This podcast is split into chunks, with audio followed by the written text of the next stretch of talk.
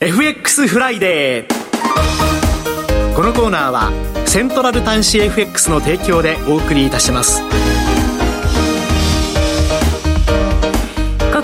はみずほ証券金融市場調査部チーフ為替ストラテジストの山本雅文さんにお話を伺ってまいります。山本さんとお電話がつながっています。山本さんおはようございます。おはようございます。よろしくお願いします。よろしくお願いいたします。さて足元の為替市場ですがドル円が1ドル143円台入ってまいりました。現在は1ドル143円飛び8銭から飛び9銭となっておりますがえー、一時は昨日143円23銭まで円安方向に進む場面がありました。えー、また、ユーロに関しましても、1ユーロ156円74銭から80銭で、えー、一時156円93銭まで昨日、えー、大円で、えー、進む場面がありましたけれども、足元の為替市場どうご覧になっていらっしゃいますでしょうか？はい、えっ、ー、と、ドル円相場についてはですね、あの、6月の FOMC がまあ、高派だったと。で、その直後についてはあまりですね、この年内、えー、追加の2回利上げっていうのは十分に市場も確信できなかったと、まあ、いうことなんですけれども、はい、あの昨日、一昨日のですねあのパウエル議長の議会証言を、まあ、なども踏まえてですね、はい、まあ、徐々にこの、まあ、7月にまあ利上げを再開してあとその後年内にもう1回っていうのが徐々にやっぱり織り込まれてきていてですね、でそれを反映して、まあ、どれもですね143円までじわじわと上がってきたというですねそういう状況かと思います。はい、そうですね、えー、そししてもう143円、今ちょっと定着してきてきてるっていうところですね。えっと、そうですね、まあ、あの142はまあようやく超えてきたっていうことで、まあのまあ、1円まあ上がったんでね、まあ、そういった意味ではちょっと142円、えー、台はもう硬くなったっていう、ちょっとそんなイメージはありますけどね、はい、そのアメリカとは対照的に日銀は金融緩和維持しているということで、やはりこの日米の金利差が拡大するという観測から、円売りドル買いが進んでいるという面もありますかね？そうですね、やっぱりこの FOMC の直後に、まあ、あの日銀の決定会合もありまして、えー、金融緩和を継続する姿勢がやっぱり強調されたと、まあ、いうことで、あと日本に関しては、まあ、他の国と違ってですね、まあ、インフレは、まあ、あの、あまり、えー、先行きの見通しが、まあ、強くないと、まあ、いうような見通しをやっぱり維持していると、まあ、いうことでしたので、やっぱり日本とその他の国のコントラストっていうのが、やっぱり明確になったっていうことですね。はい。えー、そして今晩は6月のアメリカの製造業 PMI 速報値が出てくるというスケジュールですね。はい。あの、まあ、あの、そうですね、今後のやはり、まあ、経済指標で、まあ、上下動しやすいというところもあるんですけれども、はい、これ、えーと、PMI はですねこれまで結構改善傾向だったんですね、まあ、ただあの、今回はまあ悪化が予想されているんですけれども、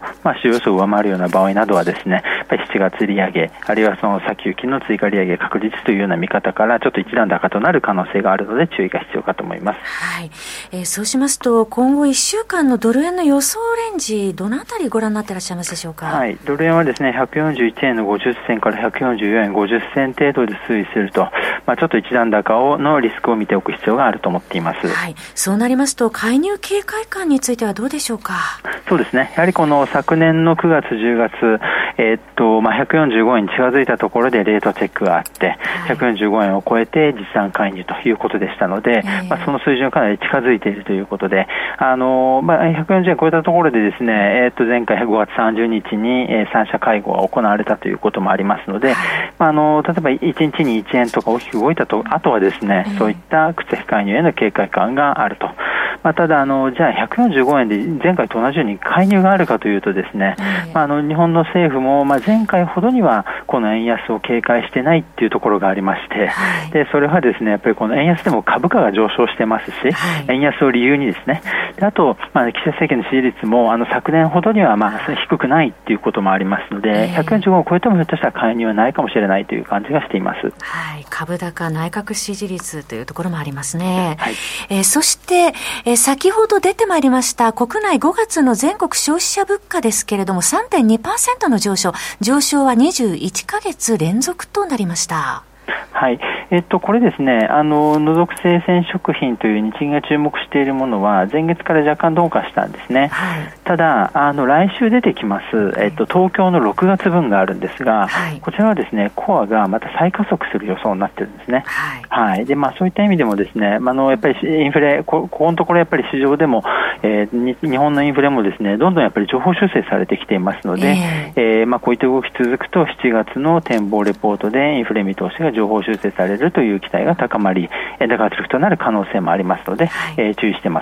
す。はい、そこが注意が必要ですね。えー、そして冒頭お伝えしましたけれども、ユーロですね、えー、ユーロ円、対ユーロで156円台、えー、下落しております。現在は156円65銭から71銭というところですが、どうご覧になっていらっしゃいますでしょうか？はい、あの、まあ、ECB もですね、やっぱりこの、まあ、えー、コアインフレが特にまあ堅調だと、まあ、いうことで、あとあの、来週ですね、まあ、ユーロ圏の HICP、インフレ指標が出てきてですね、はい、あの、こちら、やっぱりあの、まあ、ちょっと一部の国ではですね、また再加速みたいな動きも見られる可能性がありますので、えー、えー、そういったところになってくると、やっぱり高派ということで、まあ、ユーロはですね、ちょっと堅調推移が続きそうかなと思っています。はい。えー、もう15年ぶりの円安水準となりますが、レンジはどのあたりご覧になっていらっしゃいますでしょうか？やっぱりこの動きですとですね、ユーロ円に関してはもう160円っていうのがちょっとあの視野に入ってきているということで、はい、はい、まあその辺が目線になっていると思います。はい。えー、今後どのくらいの期間で160円方向でしょうか？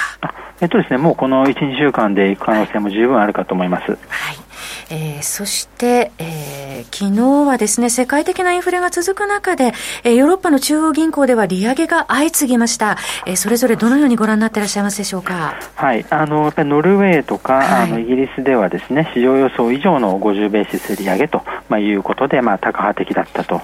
あと、スイスもですね、これはあの0.25%利上げをしてと、まあ、いうことで、えー、っと、まあ、あので、先行きの追加利上げも示唆するということで、まあ、あの、高派ということでいいかと思います。で、一方でトルコがですね、はい、あの、まあ、20%への大幅利上げがそう予想されてたんですけれども、えー、15%までしか利上げをしなかったと。先行き緩やかにしか利上げしませんというような姿勢でしたので、えー、これはもうインフレ、えー、抑制に向けた決意というのはですね、えー、まあ、あの、あんまり強くないと。やっぱり、えー、エルドアン大統領の低金利政策に入れ、忖度してるんじゃないかという話になってまして、あの、リラはもう史上最安値、ね、急落してしまっているということですね。はい。あとやっぱりこのメキシコですね、こちらはですね、あの、11.25%で据え置きということでしたけれども、まあ、市場では先行きちょっと利下げ開始も視野に入りつつあるんですけれども、当面この水準を維持するっていうような、まあ、表現が維持されたので、高派的ということで、発表後にはメキシコペースは上昇しています。はいえー、こういうことで、まあ、先進国見てますと、まあ、利上げの長期化ということが、やはり世界の景気に与える影響、改めて今、注目されてますよね。はい。今のところはですね、あの、景気がそこまで悪くない。まあ、そういった中では、インフレが、中央銀行が、インフレ抑制の、への戦いをですね、続けやすいという形になっていまして、えー、で、日本との対コントラストで、ちょっと円安が続きやすいという感じだと思います。はい、スイスややっぱり、あの、特に欧州ではですね、二次的効果、そのセカンドラウンドエフェクトといって、そのインフレが上がって賃金が上がる。で、その賃金上昇がさらにインフレに上がるっていう、インフレに上がるっていうですね、そういうようなところがやっぱり懸念されているので、はい、インフレが根強いということで、ちょっとインフレとの戦い、えー、利上げも、ね、長期化するかもしれないという見方になってきてるんじゃないかと思います。はい、そのあたり注視しておきたいところです。山本さんどうもありがとうございました。ありがとうございました。みずほ証券金融市場調査部チーフ為替ストラテジストの山本正文さんでした。FX フライデー。このコーナーはセントラル短資 FX の提供でお送りいたしました。